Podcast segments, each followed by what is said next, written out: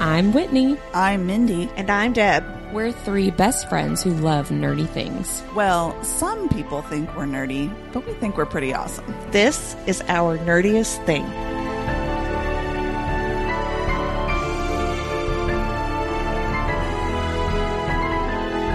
Hello, fellow nerds, and welcome to our nerdiest thing. Today is a very special episode. We are in part three of A Realm of Ash and Shadows, and we have author Lara Buckheit with us to talk about chapters 25 through 43. Welcome, Lara. We're really excited to have you on today. I am so excited to be back. I've been thinking about this for a really long time. oh, yay. Well, hopefully, we don't inundate you too much with, like, why and how. and when is this going to happen? Oh, we'll try to be nice about it. But, like, we love the book, so Yeah, it's going to be do. nice. But I also, I got some questions. Yeah. Well, before we. because I was gonna like preface it like if you hated it, just lie to me. no, we did not hate Well, you know. I loved it because I five started. So. If we would have been like, oh no, something's happened. We can't have you on. uh, before we get into it, Deb, will you please share our nerdiest cocktail? Of course. Tonight's drink is actually called What the Fuck? or WTF.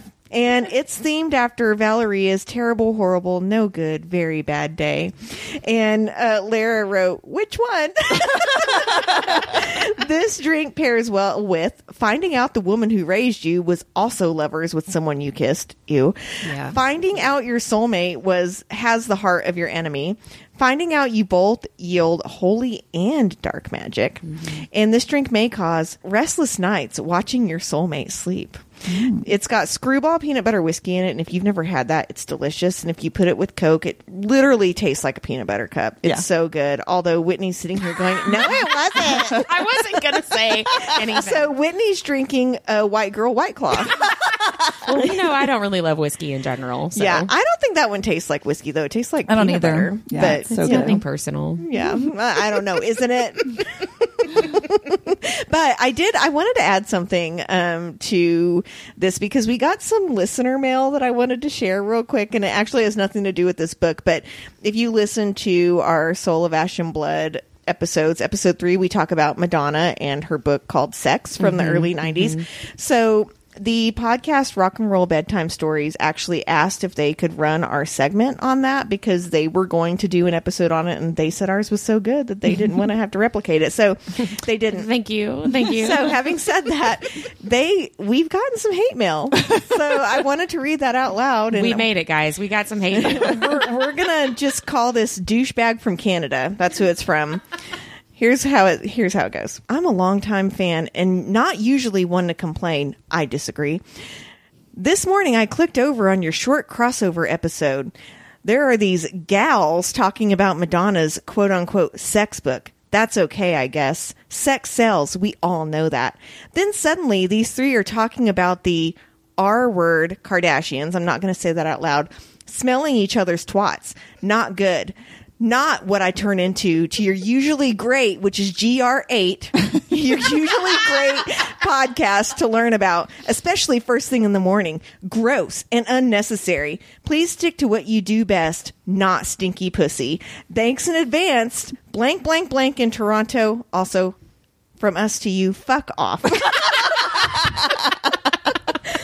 I think the Oh, only man. problem that this person has with that episode is that girls were talking about vaginas. Yeah. Right. For the record. So, so. Well, and it's fitting too because we've got in this, you know, a realm of ash and shadow, we've got Valeria who's being treated kind of like that Yeah. by a lot of people. by a lot of people, yeah, but uh, specifically her her dad, Yeah. right? So we've made it. We got hate mail. Yeah, we Yeah. did it. We've arrived. We talk about We twats it, a lot. Joe. So if you're not comfortable with that, bye. Oh, Mindy, will you please? Oh no, wait. I was about to skip over the recap and go straight to vocab. Yeah, but gotta do no. the recap. Have we spun the wheel o names? Yes, we have, and it's me. It's Mindy. All right, so Mindy has 60 seconds. Don't mess it up. Mindy oh, has no pressure. The author's on here. Don't ruin right? it. 60 seconds to give us 10 um, things that happened. Basi- I was going to say 10 quotes, but God knows we can't do. we can't do quotes. I have 10 quotes in my. No, I'm just kidding. I don't. I have probably like four in my actual, you know, talking about it. Ready, set, Go. One, Vemdor helps Valeria rip out Elodie's heart and offers to help unlock her powers. Two, Vemdor and Valeria go for a swim and Vemdor tells Val that they are betrothed by Bastille. Three, Tam stabs Valeria and Vemdor says, Who did this to you? and heals her. Four, Valeria starts to feel attracted to Vemdor and gives in to his promise of power, love, and revenge, even agreeing to sever the dyad with Gideon, which he tells her later supposedly killed Gideon. Boo! Caden shows Val that their fa- father actually was the one who killed their mother and that he actually aligned with Vemdor to keep her safe. Six. Oh, and by the way, time works differently in the realm of the Forsaken, and also Val is Bastille's daughter. Seven. Val's chal- Val challenges per- Pietra to a fight, which she wins by busting out her power and escaping with Caden, Red, and surprise Gideon because it turns out he's not dead. Yay. Eight. Gideon tell- takes Val to the rebellion's camp in the Gray, where she's reunited with the other rebels, makes amends with Mason, has some sexy time with Gideon, and affirms that she's a demigoddess. Mistress Marjorie tells Val that she was once Vemdor's lover, gross, and that Vic- Gideon was made by Bastille and his heart. And I'm, Ah, I missed my last one. I So would. I, what was the last one, Mindy? I'm going to give it to you. An Empyrean, Ward tries to burn Val on a pyre. Marjorie shows everyone's Ward's, Ward's memory about Val's mother's death. I, could, I couldn't have said this anyways. Val is saved by Vemdor, shows is saved, but Vemdor shows up and makes Caden kill Mason, which unlocks all of Val's power. And then Caden sends her instructions on how to bring Mason back, but he's not going to be himself. The end. Yay! You did it. a it. lot happens in Yeah. the Yeah, last third of this there was. I actually cut out a, a lot. Yeah, it was an action packed Yes, last several was. chapters. Lara, was there anything where you were like, "Well, you didn't mention this"? Because that was there's a lot that happens. I mean, hearing it like listed out like that, I'm like, oh my god, what did I do to her? You did a lot to her. Yeah, Valeria is not having a good. She's going through it, Yeah. man. yeah, I think you um, you pretty much nailed everything. I think. Nice. I mean, she was job, poisoned, but I don't know if that was important. well, I had that in there, but I had to cut it out because I didn't think I was going to make it, and clearly I didn't. So, Mindy, will you please do our nerdiest vocabulary? I would love to. So last week, of course, we talked about the two main characters, and this week I wanted to talk about some of the side characters. So I did a few. I did Caden, Malachi, and Sable. So Caden comes from the Gallic language and means war or fighter. And that kind of totally goes along with the notion of him being the Deathbringer and allegedly starting the whole discord between the realms. So I feel like that tracks. yeah. I don't know if you did that on purpose, but let's just say I you did, did. Lara. I did. I did. Yay, yay. And then Malachi is from the Hebrew, which means messenger of God or my messenger, which to me is intriguing because the Celestians are messengers of sorts, especially when like, like they turn into the ravens. And Valeria wonders a few times if Malachi was the raven that delivered all the correspondence she got in the mortal realm. So I thought that tracks also. You probably love did that on purpose. Yeah, Malachi's one of our favorites, Lara. Oh my gosh, I'm glad because he's one of my favorites. I know we love him. And then Sable comes from the name Isabel, which means pledge to God, God is perfection, or God is my oath. So hmm. here's the this is the connection I found with that. And I mean, I may be wrong, but I like thinking of it this way. So pledge to God. She's also pledged to Gideon, right? Mm-hmm. And Gideon has the heart of a god. Oh. Smart, there. Wendy. Yeah. I I have some suspicions about Sable. We can talk Oh, about I can't wait to hear about too. that. She like just kept piecing out towards the end of the book for Yeah. random Yeah. reasons. Yeah. Yeah. So also with her though, it can with it meaning God is my oath. I feel like she's pretty loyal. I Is mean, she? I don't know. Now that you've got me thinking now. You're always suspicious I of know. characters, though. And I'm always right. no, I'm not.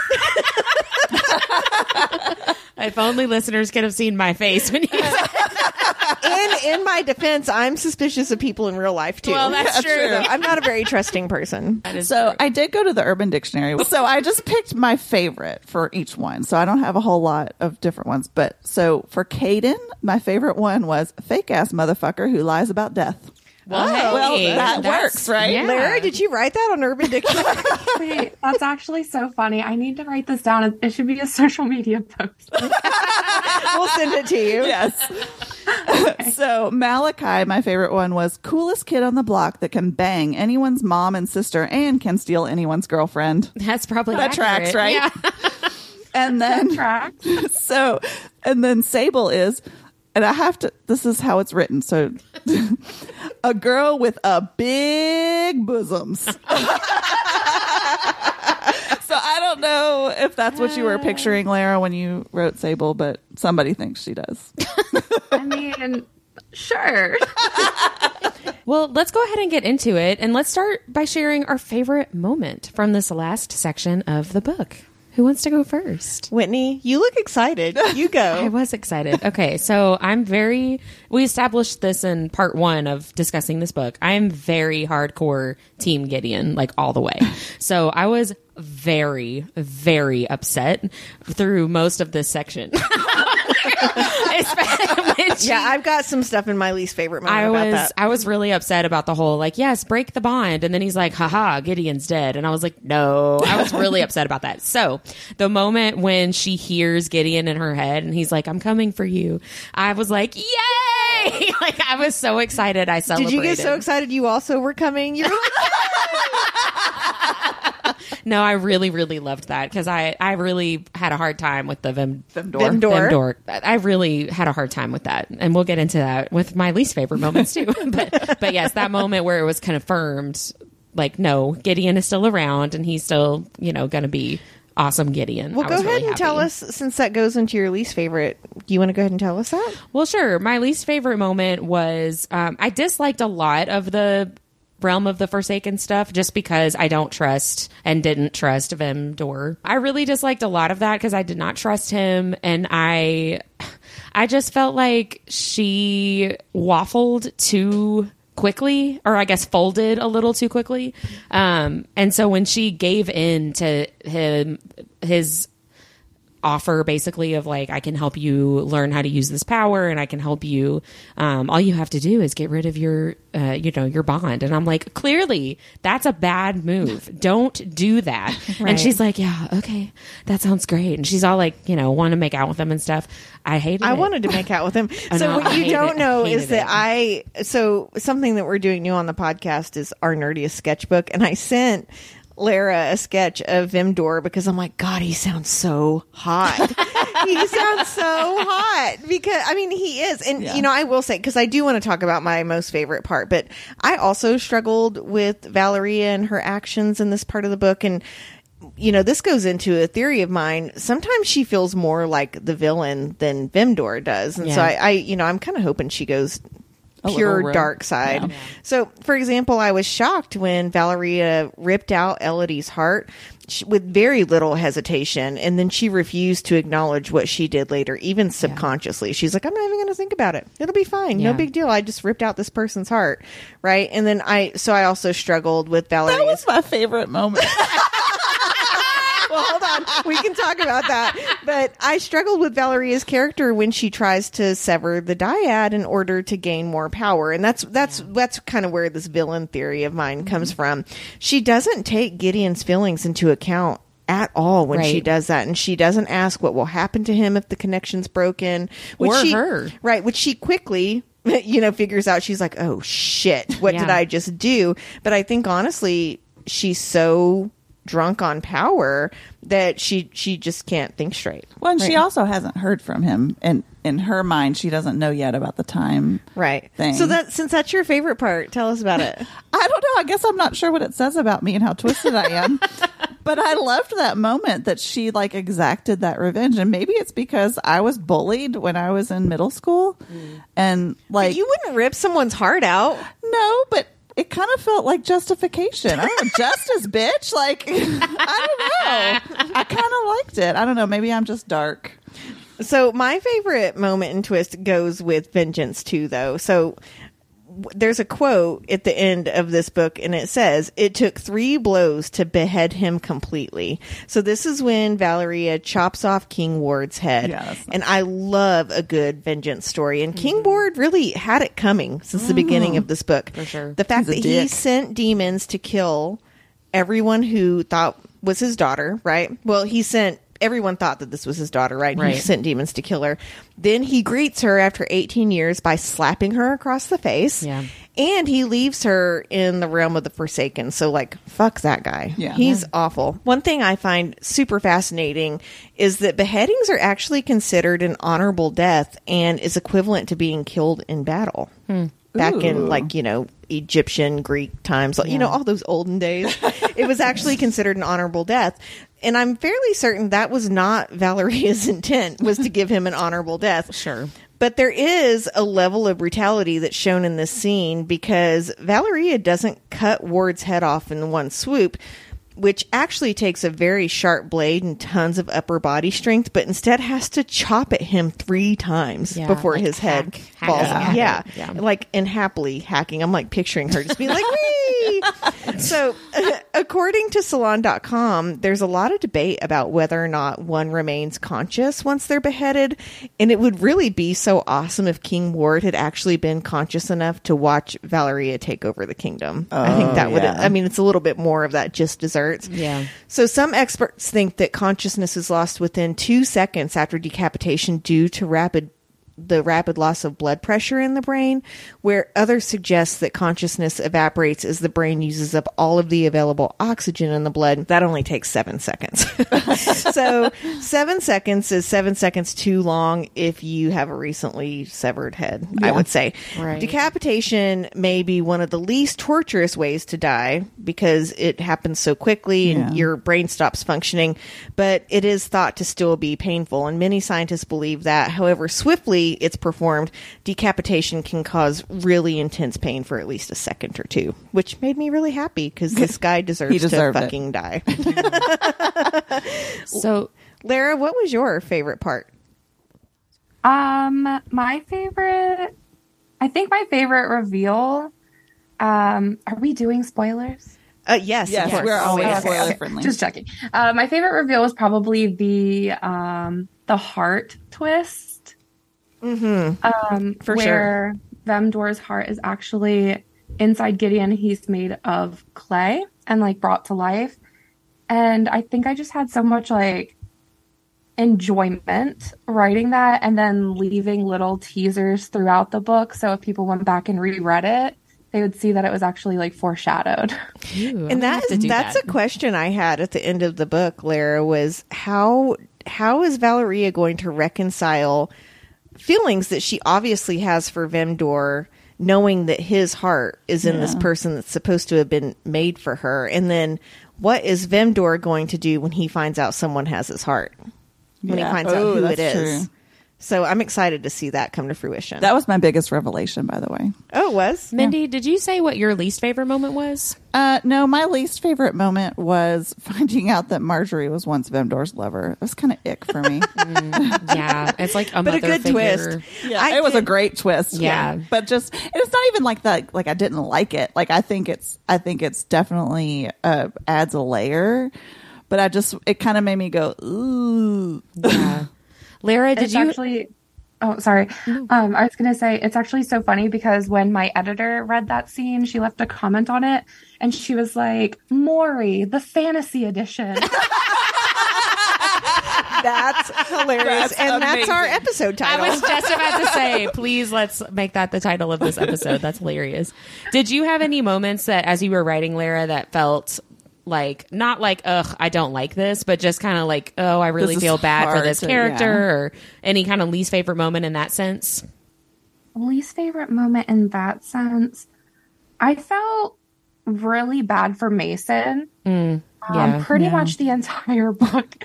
Yeah. Um, but in this section specifically, I felt bad that the moment he like was reunited with Val at the camp, he saw that she was with someone else. She didn't really have any time for him. Yeah. She was very short with him. He was jealous of Gideon. He didn't really know, like, he didn't understand, I guess, that the dynamic had changed between them. And he, I spent so much time in the realm of the Forsaken, and he was just so, he's so pure. And God love him. He had a he has a demon arm now. I know. Yeah. yeah, and Lara, I was trying to figure out how many years ish was Mason there in his own head because mm. that was the thing. Like Val, Val was like, "Oh yeah, he's still in the realm of the Forsaken," so he was there for like weeks in her time, right? Yeah, so the entire timeline from when Val finds out about Mason being there to when she goes is probably about two weeks in her time. So it was about two years for him. Wow. Oh, oh wow. that's a long time. Poor guy. Yeah. Just to be chilling, like Right. and I, I felt for him too whenever she wanted to make him kneel to her when he was like kind of smarting off to her. And that's where I was like, damn girl, you kind of evil. Yeah, she's yeah. Some He's supposed to be your best friend. some dark and twisty in, in her for sure. I like it. Uh, what about everybody's biggest revelation? You said yours was the heart. Yeah, mine Mindy? was mine was that Gideon was made from clay and that he had Vemdor's heart. That just made me like, oh, oh, like I, that was that sounded What was it really. like? it sounded like some Golden Girl shit, is what it sounded like. Um, oh, but yeah, it just really made me. That was that was one of those like eyebrow raise moments. Like, did not see that coming. So for me, and this this might actually be my nerdiest thing of the week as well, but I always read the acknowledgments at the end of the book. I love to see who supported the author on their writing journey, who their hype people are, etc. And while I was reading through Lara's, I noticed that there were random capitalized letters dispersed throughout the message. So naturally, I grabbed a piece of paper. And when I say a piece of paper, I mean I was writing on my hand because I didn't want to. I didn't want to stand up and get a piece of paper, and I was trying to figure out if there was a message amongst the capital letters, and there is. So Lara. So if you put all of the capital letters in order, it reads "The gods are coming." Ooh, Lara, you look at sneaky. you. Golf claps for Deb figuring that out. First of all, Again, super nerd, but I was like, why is random stuff capitalized in here? have you gotten a lot of feedback of people figuring that out, Lara, or is is Deb the the chosen one? The sleuth. I have had a lot of people DM me asking if it's a typo, and I'm like, no, man, like spell it out. Like, what's- what's the script? Keep and then reading. they do, and they're like, what does this mean? And then I tell them if they go to my website, there's actually like um, a button where you can enter that as a password. What? And it tells you the title for book two. Oh, cool. Okay, I'm so excited. I can't wait. I'm going to do that as soon as we're done talking. That is such a great idea, Lara. That's really, really smart. I love that. super fun. So, see, read author acknowledgments. Yeah, I love that.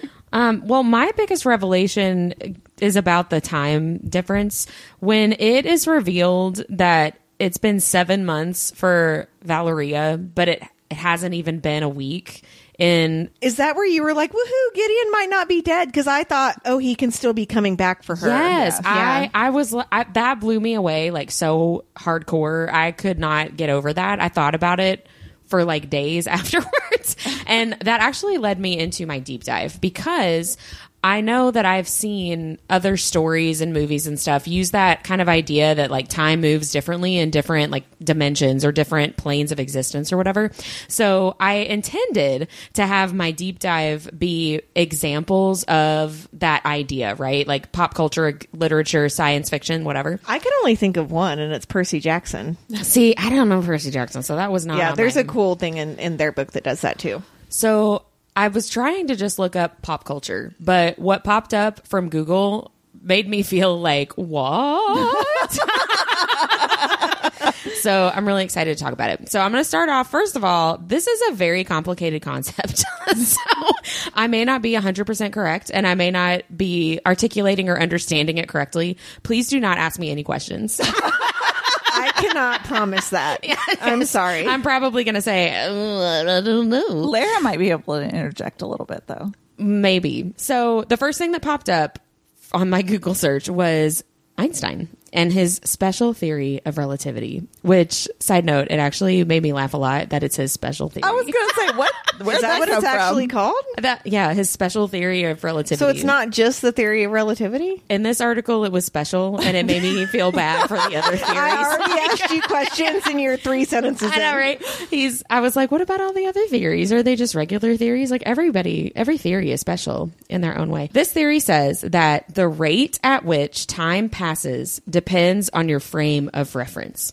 So when I read that, I thought, okay, frame of reference in terms of a mental reference, like when you're really excited for something to happen, it feels like time is moving very slowly. Or when you get really in the zone or very focused on a task or a project or something and time seems to fly by. That's what I have experienced, right? That's what I assumed. Well, and that Frame could be of the reference case meant. for Valeria, right? Maybe. Yeah. time flies when you're being evil and having fun.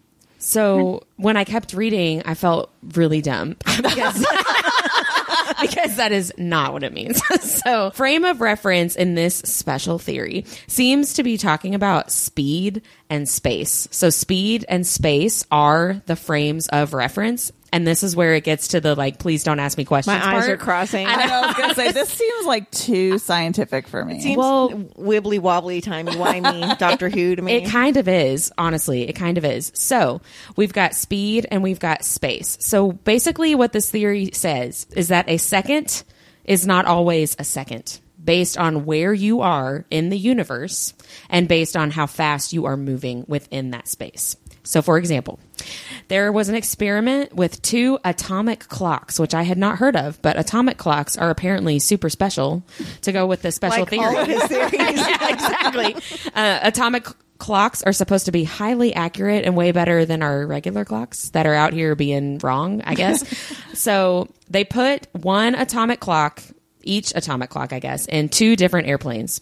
And the airplanes flew around the world in opposite directions. So the planes did not move at the exact same speed because of jet stream and all that, you know, whatever. So the planes moved at different speeds and when they landed in this back at the starting point one of the atomic clocks was a fraction of a second behind the other so if time moved at a constant rate and was not affected by space or speed those clocks should have stayed in sync but because the planes moved at different speeds one of the clocks slowed down just a little bit this is blowing my mind. right? I was. This is what made me feel really stupid because I was like, I thought it was just like the J Lo, like waiting for tonight. That- that's what I was thinking, right? And then I was like, oh, this is like real science. so that's what made me feel stupid. But so if time were completely stable and worked the same all the time, everywhere in every situation, those two atomic clocks should have stayed completely in sync there should not be any difference at all. Even though it's a very minuscule difference, it still happened, right? Right. So, Well, and you would the longer they're traveling at different speeds, the bigger the time jump would be, right? In theory. in the special in theory, super special theory. in special theory, yes. So basically, this whole idea is that time, the way that we think of it, like it moves forward, it's stable, it just is con- a constant thing. That whole idea does not actually exist. A minute is not always a minute is not always a minute. It can change based on space where you are in the universe and based on speed. So that idea of time that we think of it just moving forward, constant, whatever, that is a social construct that we humans have created to make sense of our days and to make sense of our schedules. Well, I get that. Yeah. Um, time in in reality, time can bend and curve, which is where you're talking about the Doctor Who stuff, right? Right, Wibbly yeah. wobbly. It can work differently. Bending and curving just means it works differently based on space and speed. It happens in very, very tiny, basically insignificant amounts in terms of like a human lifespan. It's not going to really make a difference. It's not like you're going to be able to time travel or But whatever. if you're a but- god and you live forever, Right. those could be some pretty significant time changes, right? Right.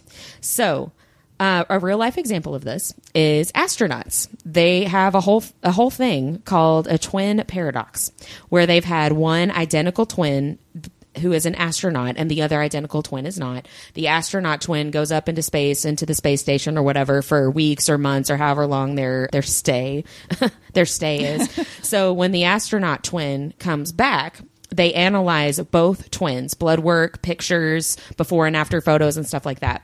So the astronaut twin ages at a slower rate than the twin who did not go to space. So, like, their blood work is different. The way that they look, the way that they have aged over that time period is different. Even though the same amount of quote wild. time has passed. Right. So they're in two completely different areas of the universe gravitational pull, and all that stuff. And speed, obviously. and speed Right. on the Earth spinning and Right. moving around the sun versus the space station or wherever they were, right? So the space and the speed affects the astronaut twins differently. And you can look this up, like you can see the before and after pictures, and it's not huge differences all the time, but they're identical, right? Yeah. Their DNA is mm-hmm. the same, mm-hmm. so it sh- they should be aging at the same rate, Right. but they don't. So that's kind of that kind of freaks me out a little bit. so, so, you know, that same let's say six month time period or however long it is, it does not affect them the same uh, because of space and speed. So that is like real life, real life science, not science fiction. That is a real scientifically proven phenomenon, I guess is the way to say it.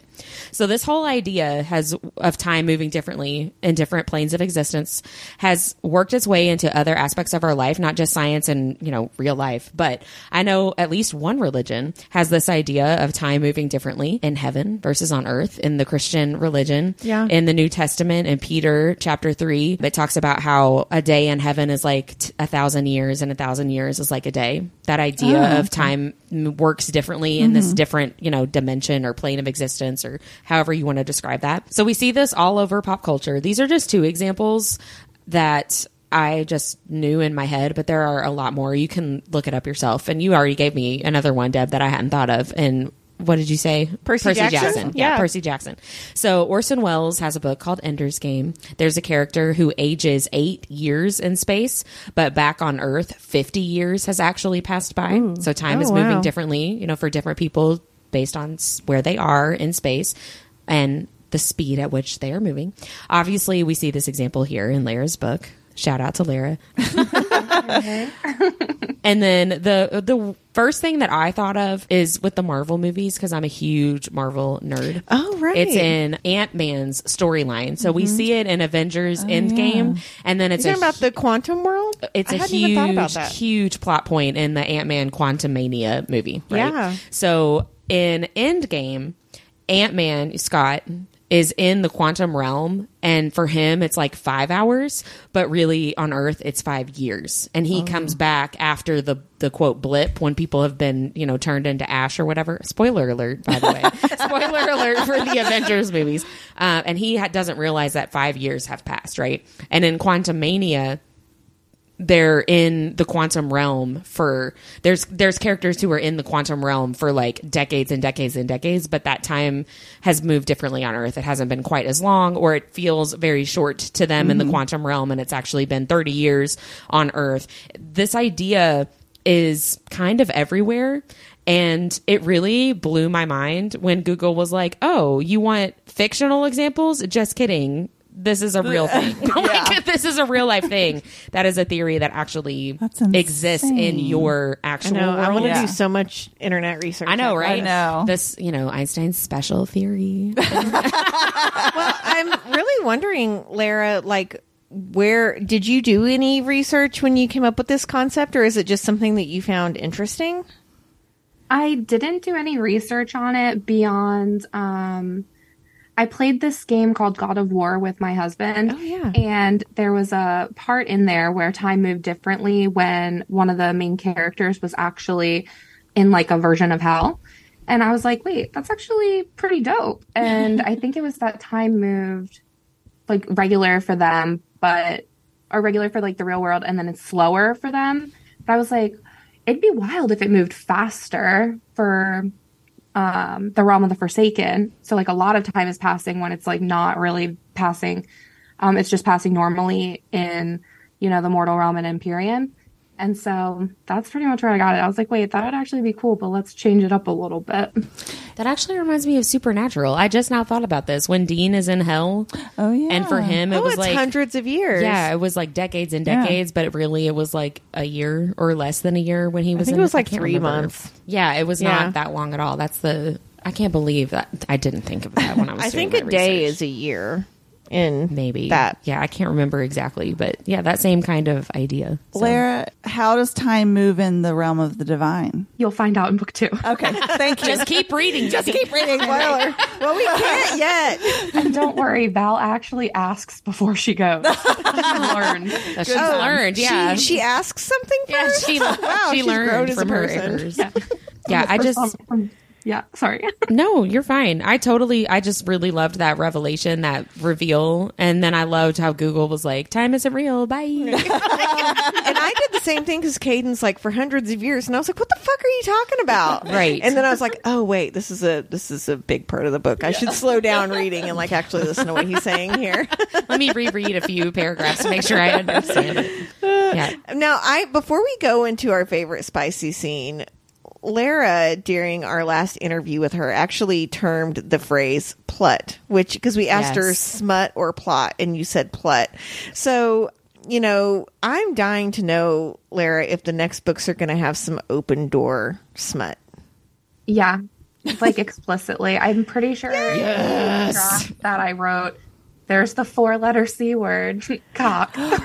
Oh, I was like, which one? I'm glad it's I that said it, C I word, not like, the other Wait, let me specify. Yeah, yeah. No, I can't. you wait. can say cock on here. Oh, we're no, we're cock. we're There's a definitely a sex positive. cock, cock, cock, cock, cock. Lara, did you have a scene in this book that you would have loved to have written more detail about, or a scene like that kind of lives rent free in your head where you're like, I know what happened behind that door?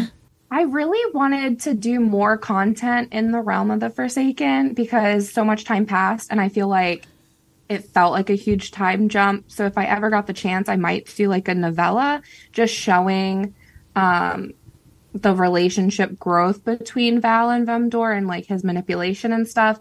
Because I kind of love more than like the open door scenes. I love the like the the hidden touches, the like sneaky touches, like the hand on a thigh, the like brushing of skin. I don't know. There's just something about that where it's like so hot, but nothing's happening that you're just like, Totally. damn it. Okay, that's so funny because that was what I would coin as one of my spicy scenes, and it's not even a spicy scene. But whenever Vemdour is supposed to go meet Valerina in the bats after Soren and Red return to the realm, I laughed out loud when she she said Vimdor wasn't coming, and it seemed neither was I. I love that too. yeah, that was, I thought. and I laugh. thought, well, Val could have just taken things into her own hands. It would have been fine. maybe she did. But I was, did she? I was highly anticipating him coming to the Yeah. bath. I was very excited about that. But I, you know, and I have wondered several times throughout reading this, like who he was fucking. Cause when she gets stabbed, his bed, like she talks about how his bed is unmade and sloppy. So am I allowed to ask that, Lara? Um, so previously he was fucking Pietra, but not at that moment when she came up there. I just wanted to see- Whitney's face when you said Pietra, she's like, fuck that bitch. I know, right? But um, I just wanted to show that because he always comes off so clean, like he has his little button ups when the glamour isn't like happening. So you see his like little button ups, and he's like flicking dust off his shoulders, and he's wearing like these pressed slacks. So I really wanted Val to come up into his room and see that he like doesn't make his bed. Like he just, he's a mess. I haven't made my bed in like 30 years. I don't mean That's like Right? one thing where I'm like, I'm not making this to get back into it because I like nap every day. And I'm like, that seems like a big waste of my time. Did you have a favorite spicy scene, Wit? I liked the reunion sex with Gideon. Yeah, I just like Gideon. I do. I just I do too. I really just was upset with all the tension between her and Vemdour. I was not. I thoroughly liked it. I yeah, I was just I just I don't like him and I don't try this But is don't this you is like him more knowing though that Gideon has his heart? Like she Not liked him for a reason. Well, I mean, I guess, but this is what I wrote down, okay? I wrote down um so Bastille betrothed her to Vemdour and bonded her to Gideon. Why? Why choose? That's what I'm saying. yeah. So I just, I just was. I also wrote down, and I, I'm going to preface this by saying this is a quote from an old SNL skit. So like, I'm not being mean to Valeria, but I wrote Valeria, you ignorant slut. just like that was when she was like, "Sure, break the bond Yeah. and you know teach Yeah. me the power." I was just like, "Don't do it! Stop it!" Yeah, it. it I, I was so shocked by that, but it really does show how off kilter she has Sure, become. yeah. Oh, yeah. realm- and how far Vemdour's manipulation has reached her. Well, and how like rocked her world is. Yeah. You know? Well, and you know the time difference, right? Like she thinks that she's been there for months and months without hearing from. well, Gideon. according to your theory, she has been. No, Technically, no, that's Yeah, what I mean yeah. though. Like from her perspective, it's been months that she hasn't heard anything. But from poor Gideon, it's only been like five Yeah. days, Yeah. right? Or six days or whatever it's been. So What about You your know. favorite spicy scene, men? So my, it's so funny. As if Emdor. I typically feel like I'm hot. always in between you two guys, right? so I am 100% team Gideon. Okay. Like I love Gideon, but my favorite Boo. spicy scene, my favorite spicy scene is when Vemdour kisses Val because there's something about that tension that's just so sexy. And then when he says, I've waited a very long time for you. And now that I've tasted you, not a single soul will ever satiate me again. Holy shit. Like, I wish somebody would say that to me. So, like, technically, though, he's her soulmate too, I know. right? See, I think that's why I'm so because you guys know I love a fated mate, Yes. right? And I really don't like it when somebody like rejects their fated mate for, You mean for like she did? right? Yeah. like for for seemingly like not a reason or like not a good reason. It's not like they're a horrible person or something. You know what I mean? Mm-hmm. And so if it if it were to come out, Lara, that she has two mates or something, I would be totally but fine with the, that. for- like, Lara, correct me if I'm wrong, but it's the same person technically, isn't it? Yeah. So, no, are you saying? Did you say no, Lara? Um, Just keep I reading, would Deb. say yes. Technically, it's just a very tricky situation without getting into mechanics or spoilers. Well, but it's also obviously two different people, right? Because it's two It different. is a messy situation. it's two different physical bodies. It's two different brains. It's two completely different personalities. choose? That's what I'm saying. Like if it if it were two if it's I have more than one mate, then I'm like down for that. But I don't personally, I don't like when somebody rejects a mate in favor of somebody. I don't I just don't like See, that. I feel like she's, and again, Lara, correct me if I'm wrong.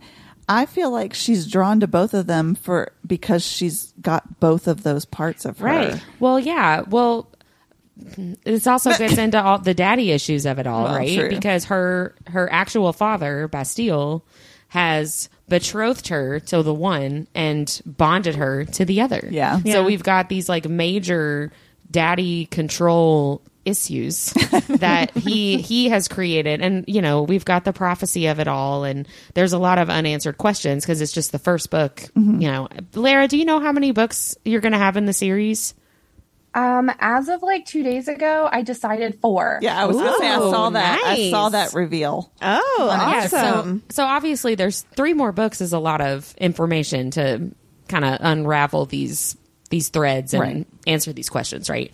But I did just want to jump in and say Please do. that with them being the same person or being two different people concept, I really wanted it to show that like all of the bad of Kieran or Vemdour um, is in Vemdour, whereas all of what was good of Kieran is in Gideon. And so oh, I like that. I do like that. so that. that's why and like val is um she is kind of really messy and morally gray and because of the bond and all of that that is why she kind of toes the line where she could be like a really good friend a really good queen a really good person or she could be power hungry vengeful and just fuck your feelings i'm gonna do me Yeah, I feel like as so- queen, she's gonna have to uh, have an advisor that's like, okay, you need to calm the fuck down.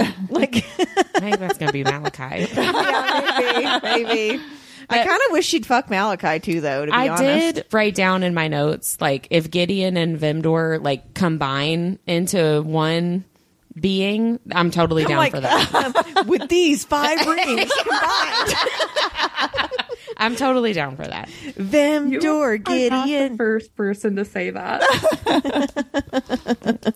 So that was everybody's favorite spicy scene, right? Yep. Okay. Let's talk about our chapter MVP. I wonder if we all have the same one. Mine's Mistress Marjorie. So is mine. is yours? Mine's not. Okay. Well, I'll say that I think she's such a badass. Not only did she curse Vimdor and literally takes his heart to give it to someone else, she also gives Val that kick ass bracelet that transforms into a dagger. Yeah. She helps Bastille create the perfect mate for Val.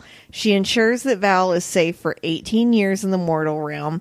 But also wards the rebel camp from the king. Mm-hmm. Mm-hmm. Like what? What can she not do? She's awesome. Well, and she basically saves the day at the end too, right? does, By yeah. showing the Yeah, the memory. true. That was my big thing of her being the MVP is she is she is able to use her power to expose, you know, Ward for who he actually is. I is. got so into the beheading, I kind of forgot that happened. Thank you for saying that. I was so excited about that son of a bitch dying. that I kind of glossed over that. What's yours, Who Min? is- So Yours. I definitely agree with you all, but for some reason I just couldn't like pinpoint in my mind. I feel like it should be Valeria because she figures out her feelings for Gideon and she tries to plot against Vemdour, even though it doesn't really work. and she unlocks her power. I mean, Vemdour has to piss her off to do it, so there's that. But she's generally a badass. Like she really does like tap into both sides of herself, but then she also keeps making these terrible decisions. So it kind of negates some of that. So I was I was torn. I feel like it should be Valeria to be the chapter of MVP, but maybe it's not. I kind of like the. I mean, I was frustrated with her a lot of her choices, but I like that she made bad decisions. Oh, I do too. Because Made it her remi- real. It it makes yeah, it makes her real, and she has a lot of kind of Aelin vibes for me from Ooh, Throne yeah. of Glass. Of that, like I'm a very strong, capable uh ruler and friend and partner whatever but i'm also like still pretty young And also I came from terrible circumstances. What Valeria doesn't have yet, though, that Aelin has is like the whole cadre. Yeah. It's Yeah. like, okay, you fucked up. We're going to help you fix it. The and support Valeria doesn't of it. I think have it's that coming, yet. though. It's coming. It's- yeah. yeah, they're And working that will on help it. her, Yeah. hopefully. yeah for sure Lara, do you have an MVP from the book? Like, who's your person? oh man. Um, like picking your a favorite child. kid. Yeah, sorry. Yeah, it is hard. Like, obviously, I really love Margie and I love Val for who she is. But I really, like, I feel like it might be Caden because, like, you're set up to hate him from the get go. And then he's just been, like, spending this whole time just trying to protect her. And I think, I think I just love that for him.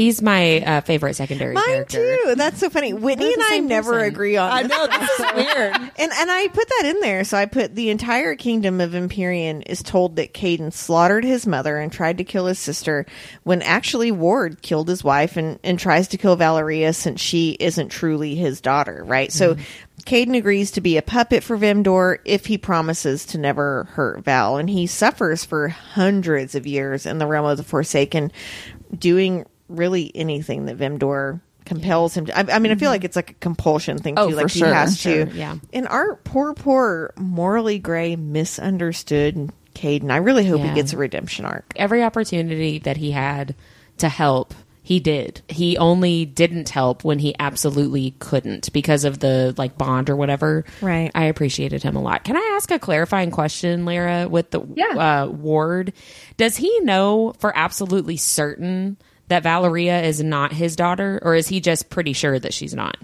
No, he knows for certain. Okay. That was one thing I wasn't sure like if if he thought that there was a possibility but probably not or if It he explains knew so much about how he Right, treats her. right. Yeah. What was yours, Mindy? I agree with everything you all said about Caden, but I actually kind of loved Sable in this section, and I know that Deb has some that ideas. chick's suspicious AF. But I don't know. There's something about her. Like I just, I kind of love her tryst with Mason. I think it's hilarious. And then her bravery, like when she brings Val to Empyrean, that's, I mean, she really like, I know she had to like act, so to speak, but I don't know. I just feel like she, she was really brave to do that, to sort of like insert herself back into that when she'd already like left because she was a rebel essentially. So she'd already kind of almost established herself as a rebel, but then she goes back. Um, and then her heartbreak when Mason is killed, it made me sad. I don't know. She just has so many layers and became more, more relatable to me in these chapters. But even where though did I, she keep going? I, well, I mean, what I wanna know. Yeah. She was having sex with Mason. I mean, well, I was gonna say all every time, but yeah, I guess she could. Well, I and mean, she's also got Brainy to, to, Yeah, But he's like here's an the thing. She kept He'd saying she was the going to check on Breenie at the camp, but Val never saw Breenie at the camp. yes, she did. She did? Didn't she? I uh, don't know. No. No, she no. didn't. Thank you, Lara. Sorry. Lara Like I'm, says I'm. I was sitting here like, did she? I know. I'm like, I thought she did for some reason, but no, I, guess, I don't. I guess she I didn't. don't trust her at all. Like, there's mm. something really weird there, and Lara's probably going, "You are so wrong, bitch." But like, I, I just, I, there is something there that I mean, and maybe she's going to be morally gray. Maybe she messes up and like redeems herself, or maybe one of my big questions are who are the two demons residing in Empyrean?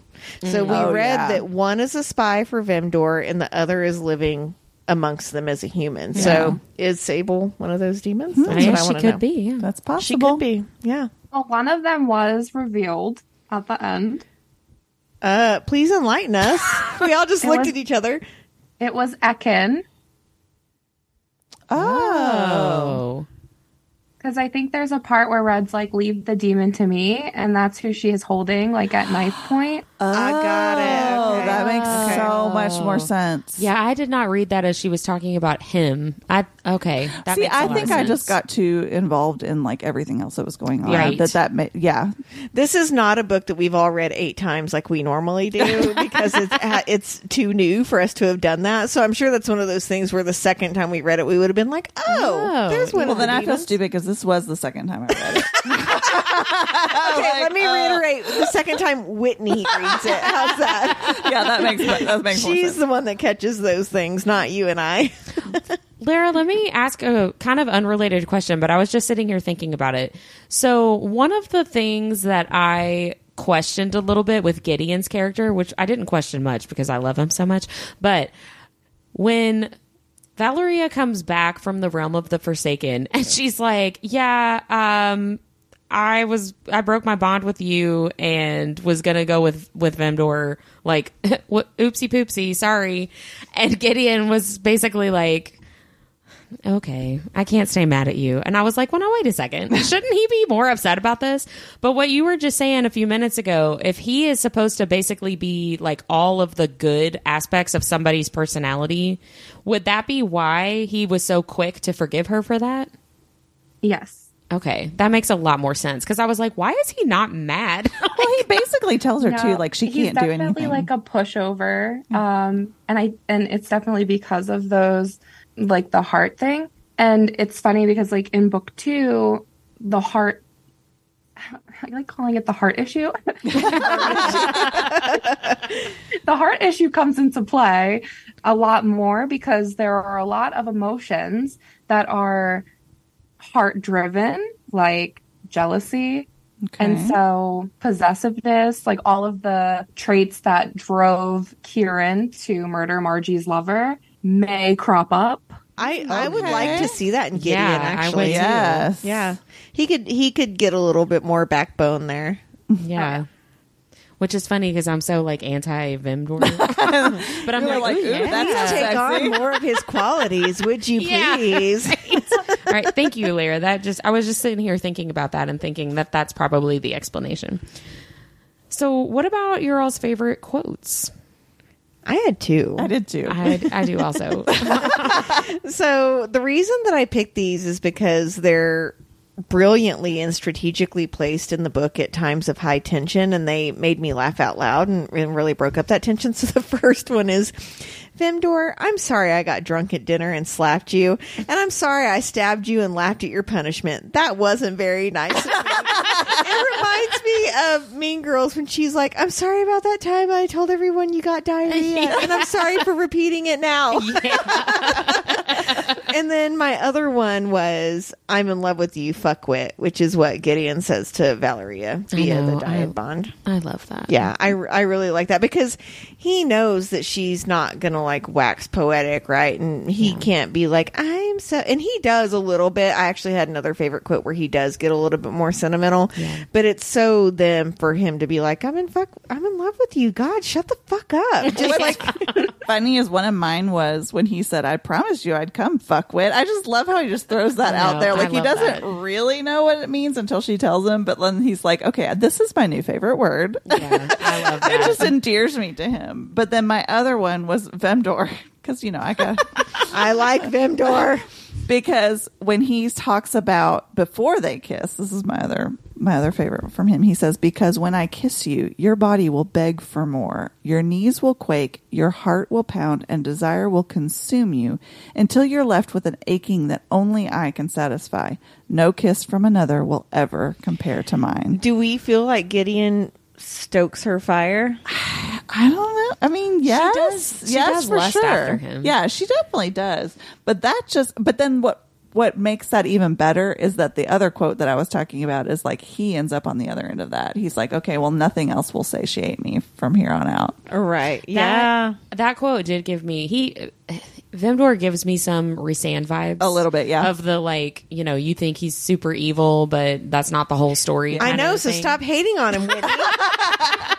But that reminded that quote reminded me of the like, you know, I'm not going to have sex with you here, and because you know this room's not big enough for me to do all the things I want to do. You know, like That's a Sarah J. Maas thing, though, because she does that in Throne of Glass, where he's like, "I'm not gonna fuck you without privacy," and then he's like, "But here's a beach. right.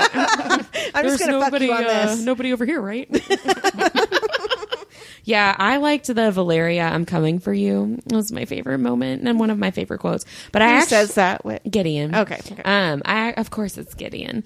I actually wrote down as my favorite quote when uh, Valeria says, "It only took three blows to behead him completely." Oh, that was my favorite moment. I know. I really, I just really liked that um, taking taking control of that situation. I guess is the best way to say it. Of just, I'm not going to let you do this to me, and I'm not going to cower to your, um, you know, your authority anymore. And I really appreciated that. I wrote, "Dang, Damn, girl.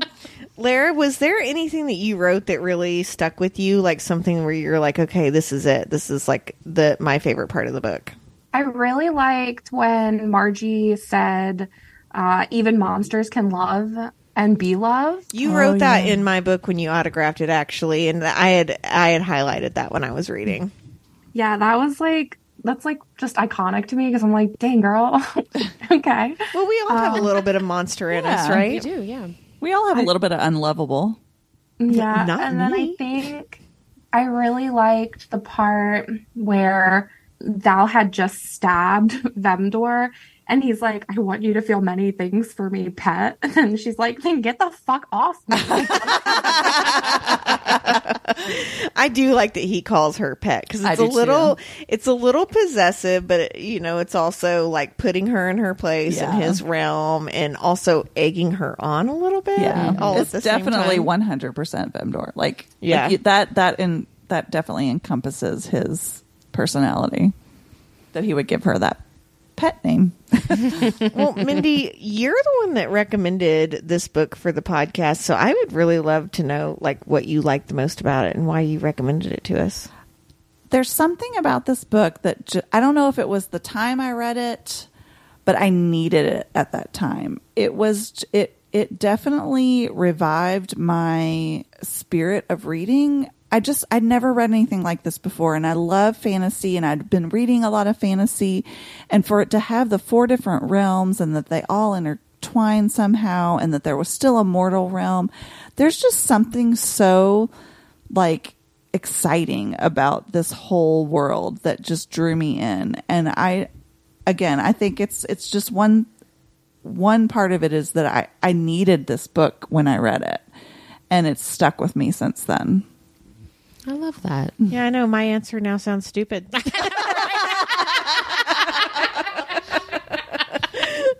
what is your answer, Deb? Well, I just really enjoyed watching Valeria turn somewhat evil. It's such an interesting take and Lara, I'm not sure what your final goal is for Val, but she's definitely not a damsel in distress, and I would love Yeah. to see her like completely spiral out, kind of like Angel does on Buffy. Yeah. Oh, Right? yeah. That whole like "was it good for you" moment on Buffy is one of the best times in cine- like TV history for me. And Val has such a darkness in her, and I really need to see that all come to the surface. But, you know, on top of that, this book is just extremely fast paced. It has wonderful world building without being too world building, right? Yes. Like there's some books I've read where I'm like, I need a notepad because I don't, I can't keep up with all of this.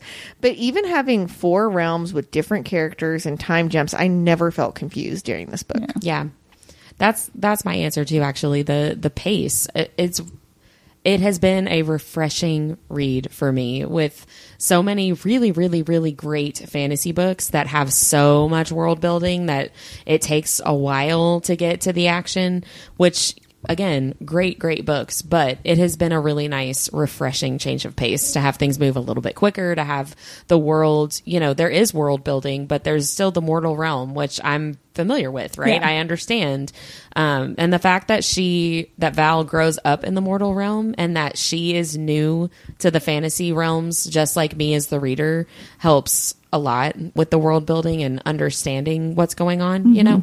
I really enjoyed it a lot did you guys think about any fan casting for I the did. characters and I can't wait to hear Lara's too because I want to know like what her thoughts are as well. But Wait, you look super excited about yours. Well, like I was just thinking. I feel like Lara's going to be like, "You are so far off," because we've established on this podcast before that I don't always picture people the way that they're actually described in the books. That's okay because I have one that's not like it's described, but it's how I pictured See, it. so- like I go more for I'm the like way. the general vibe of that person. You know what I mm-hmm. mean? So Yeah. like, you know, if it's a blonde male main character, I'm probably not going to picture him. you know what I mean? Like I'll picture, you know, Pedro Pascal or whatever. I, I will go on we all say, know that he's your zaddy. God. well, I, I was going to say I did not pick Pedro for any of these fan castings. can we go? Uh, do you want to do your first character, and then we can tell you what ours are too? Okay, my and then I first- want to hear Lara's. My first one is for Mason, actually. Okay. I picked an actor. Gonna try to say his name correctly, but I may not because it's uh, he's Hispanic. But his name is Xolo Mari Maridueña. He's an actor in Cobra Kai, and also he's the lead oh, in the new DC comic movie Blue Beetle. oh yeah. He is just this is what I mean when I say like the vibe of the character. Mm-hmm. He is so just cute and sweet and charismatic and likable, but also not going to be competition for a Gideon or a Right. Vemdour. You know what I mean? So it's funny that you say that because I went with vibe too, and this actor does not have dark hair, um, which Mason does, right? But well, he, Xolo at least does. right? but he really exudes that sweet apple tie, apple pie, small town boy charm. Yeah. And mine was the guy that plays Matt Donovan on The Vampire Diaries. That's who I picture as Mason. The actor is Zachary George Roerig. And Mason, like, because I think Matt Donovan could probably rock your world in bed, much like Mason does. But he's really sweet and a Right. little bit like, what's happening? Like, that's always how Matt Donovan was on that show. And so that's how I picture Mason. It's so funny how different we all went with this because, but I actually kind of was looking at sort of the boy next door kind of, but not again, like not competition. Right. And this person I don't find like super attractive, Is but it like I- Pedro Pascal? it is not Pedro Pascal. It's Timothée Chalamet. Oh, See, I find oh. Timothée Chalamet very attractive. I I don't know do what not. it is I don't him. either, I so don't I'm like on little skinny dudes like I that. think but he's I think o- he's pretty. I think he's okay. Like I don't, I don't think he's ugly, but I Yeah. think he's you know. Timothée is listening to this right now. Yeah, I'm sure he is. Crestfallen. so one out of the three of us like him. Lara, who is your Mason? It would definitely be like Cole Sprouse, but as Jughead.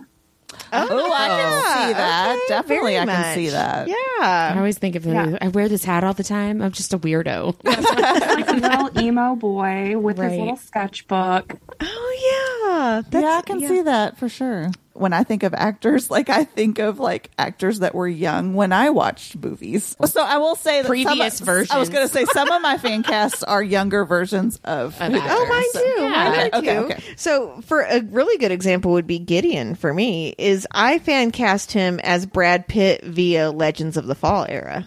Okay. because he's got that long blonde hair and he's you know a little rough and tumble sometimes. See, I went with his name is Mason Dye. He was in the most recent season of Stranger Things. He was like the football quarterback captain guy that was Oh. that guy. I went I went with him because he I mean he wasn't a good guy in Stranger Things, Right. but he's got that kind of like Swagger? sup- yes, like Yeah. that super cut, the the good guy blonde, like you see him next to Mason and you're like, "Oh, hello." You know well, what I mean? again, like Brad Pitt via Sure, Zachary yeah. George Roerig. I mean, yeah, come on. What's funny is I also went to Stranger Things, but totally oh different. oh my gosh, which one? I I picked okay, so stick with me. Okay, so I'm looking at your notes, and I almost wait. said this too. I'm with you. Jamie Campbell Bower, not Oh. Vecna Jamie Campbell Bower, but like prettier. Here is why I couldn't pick him, I can't get past this. On the Shadowhunters movie, Oh yeah. the hair. They yes, they use so much hairspray on his head. Yeah, they, they made do. him so unattractive. when they're in fight scenes, his hair doesn't fucking move. Again, I can't get past it. Now Timothée and Jamie are listening. I know. Jamie, for the record, for the record, Jamie, I think you're super hot, but don't let them hairspray your hair. See, I didn't go to that. I of went to like the sort of not the Vec again, not the Vecna like orderly look, but like with his longer hair with the hat. Like I don't know. He just Yeah. he the could be super Vecna, sexy. the Vecna sexy. look could be the Vemdour like monster Oh, true, That's, true. That's true. All right, Lara, tell us who you fan cast as Gideon. Okay. Um, it's actually with Gideon. It's if two characters had a baby. Okay. well, two actors. So if like Austin Butler I almost picked and him. like Me too. young Hayden Christensen, okay. Oh, if they had like a baby, Mm-mm-mm. I think it would be Gideon. all right. I think, Yeah, I I think Gideon just got a lot hotter. I know, head. right? Hayden I definitely almost Mm-hmm. picked Austin Butler. Me too. But I don't find Austin Butler very attractive, so that's why I didn't pick Yeah. him. Hayden Yeah. Christensen now though, like he is a daddy. Like We I all tell know ya. you like those daddies. I, I've got issues. Just wait until my nerdiest thing at the end of the episode. um, can we talk about Vemdour? Because I'm actually Yeah. really excited. I let me tell you, I did not have a lot of great feelings about Vemdour in the book, but I did pick an actor who I think is like super hot. Okay, I'm to wondering if it's the same person. I that picked, Jacob Elordi. Who's that? He is on Oh. Euph- Euphoria, and he he plays like a 17 year old, but he's like 27. That's hilarious. I picked him for Malachi. Uh, I love him. no, He's so that- cute. that's that's not my Vemdour. But he's another like big. a lot of people fan cast him as Rhysand. Oh yeah, I can Yeah. see that too. I, well, well, that's another that's another podcast episode. But no, I he he can go very dark. Like he plays kind of a dark character on Euphoria, um, but he also can be very charming and Okay, um, so I went the same way, dark but charming and charismatic. Mine is Tom Hiddleston via Loki. Ooh, that's a good one. Ooh. I, like, I think like we just got Loki. Lara all excited. She's like, oh, okay. Who's your? I went totally different, and I couldn't decide. I thought either like a younger Keanu Reeves hmm. or a even a one. younger Jake Gyllenhaal. But then I thought Ben Barnes. Oh my gosh, Ben Barnes would be such a good Right? Vemdour. He would be a good Oh, Vemdour. I'm mad that I didn't think of that myself because that's so much well, better. it's because he's the Darkling, and he'll always be the Darkling now. Yeah. but that's that same kind of character. It right? is. Like, it is. Yeah. All right, Lara, sound off. Who's our Vemdour? All right, I'm going to give you another couple making a baby. and, and I'm saying this because this is what I give people that are making my character art. Okay. no, that's awesome. Perfect. Yeah. Um, so Ian Somerhalder with Adam Driver. Oh, Damn. They would have a pretty baby, he just wouldn't got they? hotter in my head. Christ. Of like Adam the Driver is olive really skin, the dark hair, the mm. chiseled jaw. Like, let's go. Oh, yep, yep. Okay. I'm I'm here for Does that. Vemdour have really big hands,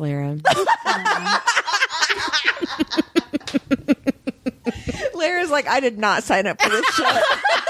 no, I, I definitely did. And it's so funny because I was reading a book and they kept commenting on like the big hands.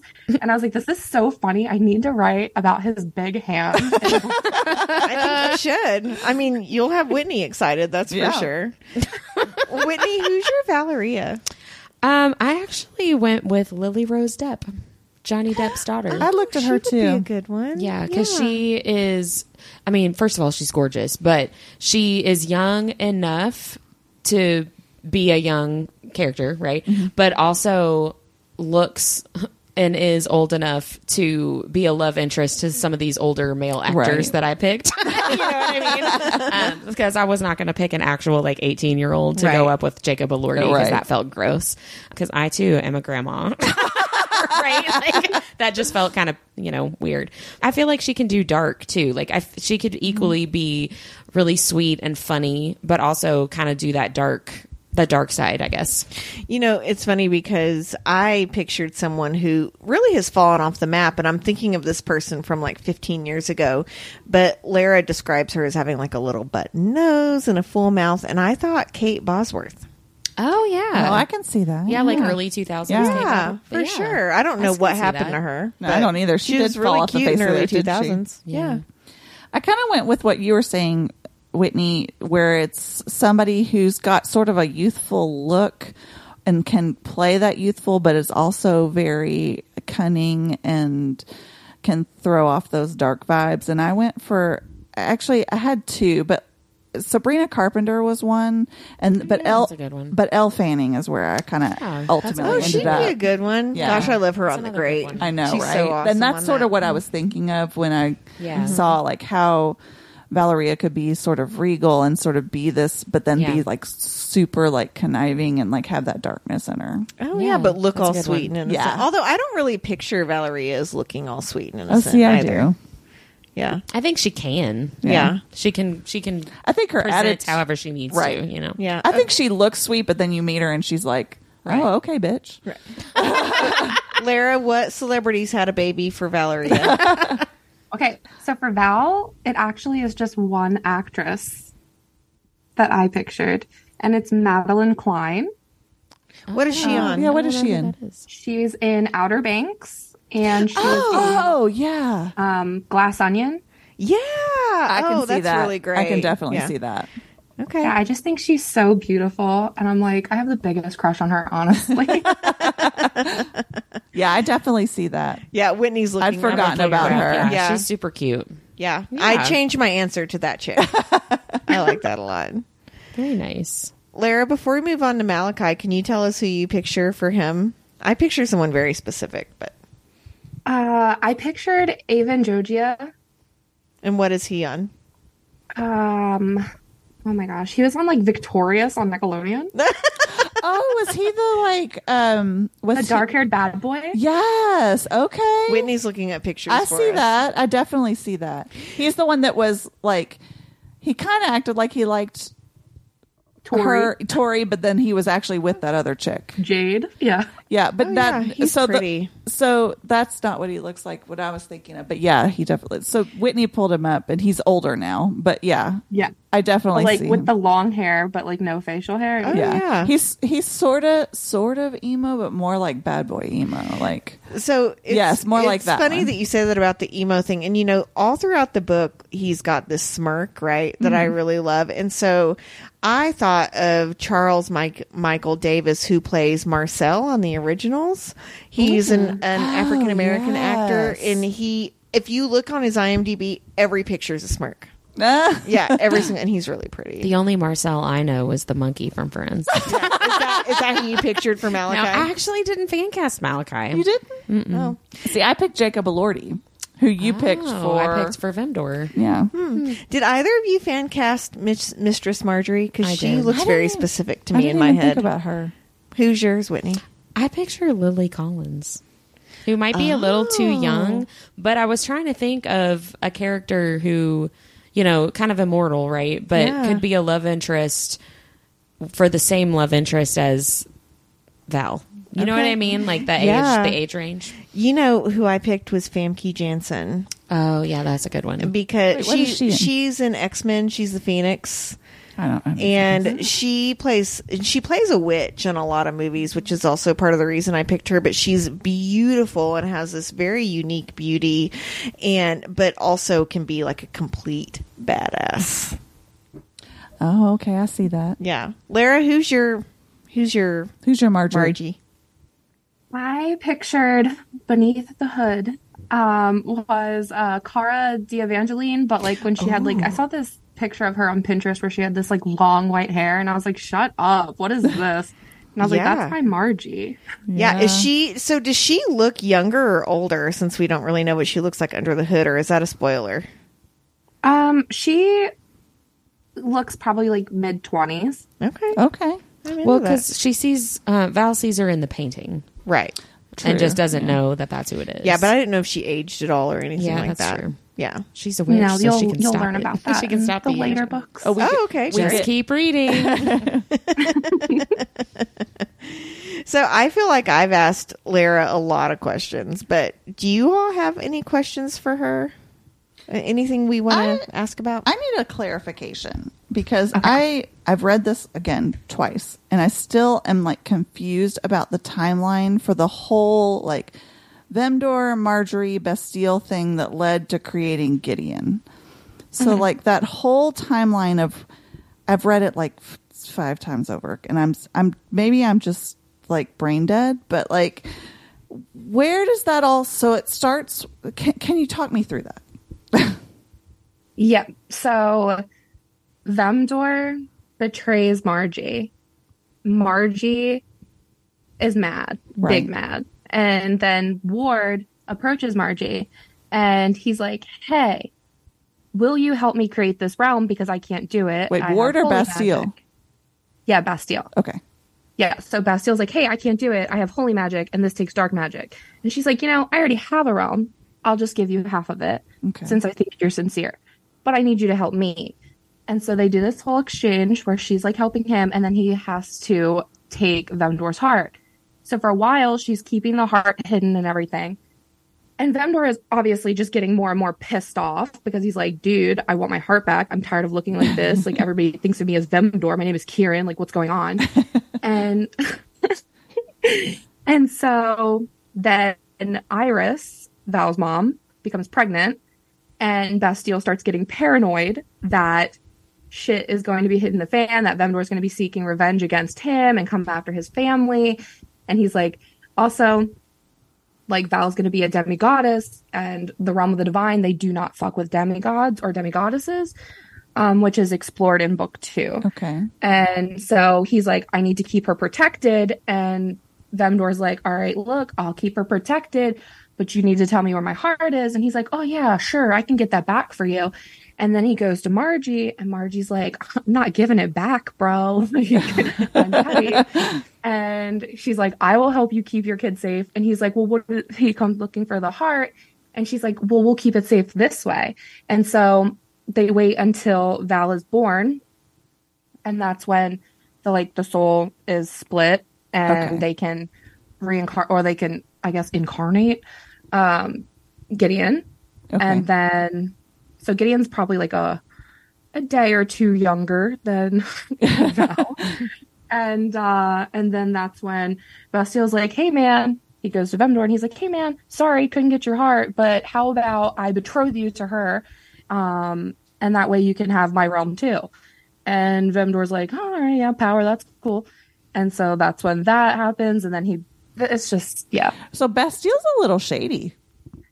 Yeah, Bastille is a little, he's a little shifty. Like he like he's painted a little bit like this like, you know, oh, Benevolent God. yeah, he's like benevolent and everybody really loves him and they worship him, but he's a little shady. Can you Yeah. tell us if the woman that he loved in the mortal realm and died was also Valeria's mom, or was that someone else? Or can you say? That was someone else. Okay. Will we find out who? Mayhaps. Well, the only other question I have is a rhetorical question because I'm sure it, it's spoilery, but my biggest question at the end of the book is what is up with Mason's dad? You know? Because he just Aulus Damas himself. Oh Yes. yeah, he, he, he go just he pieced out, didn't he? Yeah. He Yeah. pieced out and left his left his family, which seems very Kinda shitty. Yeah, seems kind of kind of. Uh, Will we see not more of him? Yeah. Okay. In book two. Okay. And Lara, when Stay does tuned. book? When is? Do you have a publication book or date for book two? Yeah, so the funny thing about that was I was really hoping to release it in November and then life happened. Uh so I haven't even finished drafting it yet, but I'm aiming for January 4th. Okay. Okay. Perfect. Can't wait. And will Yep. you be doing books like from your website? Can we get signed copies? Because you know I need one of those. I was supposed to set up an Etsy store, but I'm just lazy. Aren't we all? Yeah, right. I mean, all, like marketing and writing and, you know, doing the stuff like you're doing with us, it's a lot of work. It And then is, adding Etsy on top of it. And I have an Etsy shop, and Etsy buyers are just sh- little shits. So they really are the worst. Like they're so entitled. And so, you know. but also, just- thank you for your patronage. I didn't say what my design company's called. Right. Also, if you've given me four stars because you didn't read the processing time, you can go ahead and fuck off. Like- I have zero tolerance for adults that can't adult. I'm sorry. but if you need help with that, I can help you. Well, let's talk about our nerdiest things of the week, shall we? We shall. Who wants to go first? I'll go first. Okay, go for it. So mine's super nerdy. So Well, that's what we're here for. As we all know, I work in a library, in an elementary school library, and so we we had all kinds of weirdness starting. Uh, people that don't know that aren't in our town, we just had some weird bus issues. So like we started one day and then we were off for a week, and then it was just crazy. But the teachers all had to go in and there weren't any students there. So we sort of were like making up things to do. And the librarian that I work with had these stickers that were like genre stickers. So like like you can stick the stickers on the spine and it tells you whether it's a horror book or a fantasy book or oh, That's a great or idea. a science fiction book or whatever. And we've had these for a little while and we just I just hadn't had the time to go through. So I did, you know, went through all our catalog and I like printed out all this. And so basically for a week I sat there and like tagged books as a genre in the library and it just made my little librarian soul happy. I just I was know. I like kind of want to come see it. I know. it I would have been excited super about that. fun and exciting. I'm I'm not quite done. I still have to finish up the fantasy What fantasies last? because there's so much of it. Oh, well, I did. I did the the, best sh- for last. Yeah, I saved the best for last and the the, the longest list for last. Yeah. But yeah, Mm, I love that. but yeah, that was my nerdiest thing that I got super excited about genre tagging books. I know I would have been really excited about that too. Well, I have two. So one is uh, we just had a local romance bookstore open up. They just had their grand opening, and I went today. It's called a novel romance, and it is super super cute. And it was just it's very it's very cute. It's a really cool little space, and it's really nice to have you know a genre specific Yeah, dedicated you know, for- yeah. dedicated thank you. That's the the best word to say. A dedicated space for these types of books. And there were several people in there while i was in there shopping. Um, so i'm hopeful that it's really successful. So it was really great. I hope so, too. and then the other nerdy thing is i also find very embarrassing. But um, on a whim based on one instagram post i read a book called take my daddy i'll take yours it?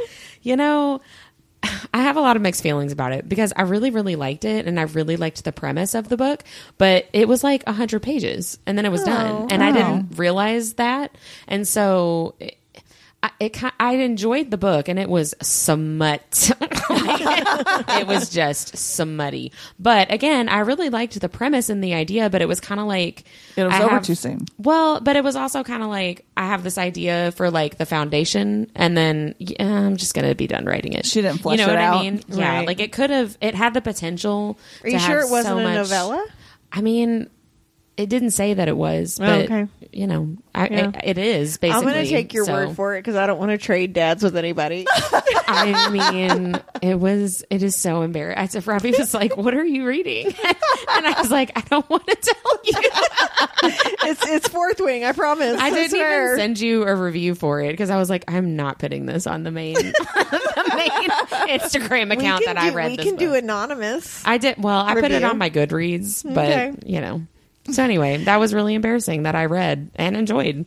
Mostly. So this week for me is I felt like I reached like top mom level 100 because we took the kids out to eat Mexican food the other night and we got into this whole discussion about Marvel movies and my kids were able to like lay out the timeline in the right order and tell me all kinds of shit about the movies that I did not know and I was like I'm so proud to be your mother.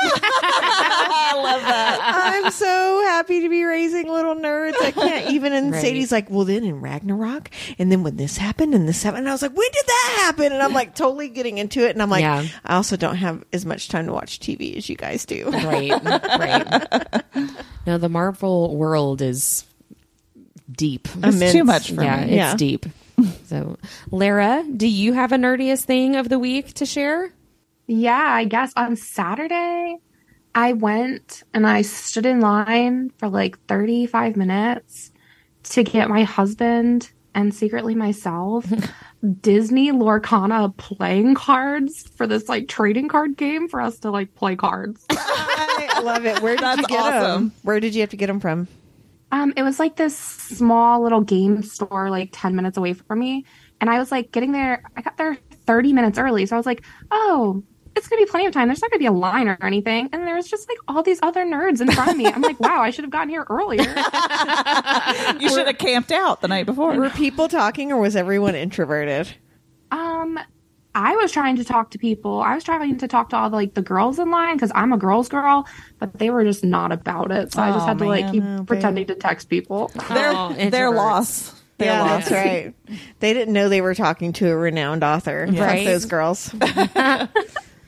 Well, Lara, thank you so much for coming on and chatting with us about this book that we really, really enjoyed. We're all excited to read book two and three and four. and you're going to Imaginarium again next year, right? Yep, I'll Okay. be there. Good deal. Can't wait. We'll have to grab dinner. Oh my gosh, I would love that. yeah. Yeah, that would be really sure. fun. And then we can be like, what the fuck's up with Vemdour? or we don't have to talk about your book at all if you need a break. But, Yeah. you know. We'll see if you want to get dinner after book two, okay? Oh, no. I'm just saying, if you need arc readers, I Well, yeah. volunteer as Yeah, tribute. absolutely. oh, okay, sure. definitely. Well, that is it for today's episode. Next week, we have a great interview with author Brigid Kemmerer. And then after that, we will be discussing the book That Time I Got Drunk and Saved a Demon by mm. Kimberly Lemming. Can't wait. All right. Good night, everybody. Bye. Bye.